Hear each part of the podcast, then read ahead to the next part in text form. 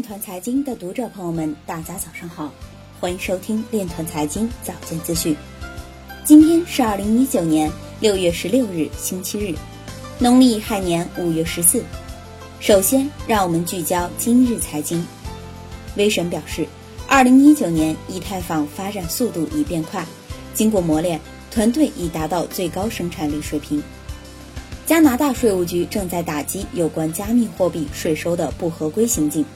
河北省委网信办计划就网络安全、大数据与区块链等技术开设专题讲座。北京大学彭博表示，数字科技时代可以利用人工智能及区块链技术保护知识产权。有报告显示，区块链技术将使阿里平台上的千万中小企业、品牌商和创业者受益。奥地利钢铁公司开发基于区块链的钢铁交易数据库。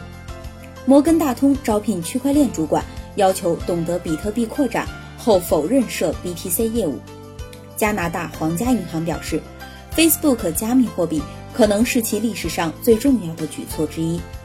建行行长表示，商业银行运用区块链等现代技术发展普惠金融已成为不可逆转的趋势。工信宝创始人表示。区块链加可信计算将为全球数字经济市场增加四十六万亿市场空间。今日财经就到这里，下面我们来聊一聊关于区块链的那些事儿。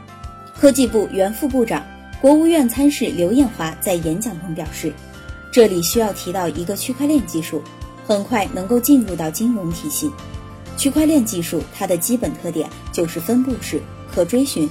区块链整体的规则是分段或者分区域来共同商量的，它的决策不是上层的自上而下的决策，而是通过一种平衡共享、共荣共享来实现。目前科学技术已经基本相对成熟，是转入到金融体系的合适时机。以上就是今天链团财经早间资讯的全部内容，感谢您的关注与支持，祝您生活愉快，我们明天再见。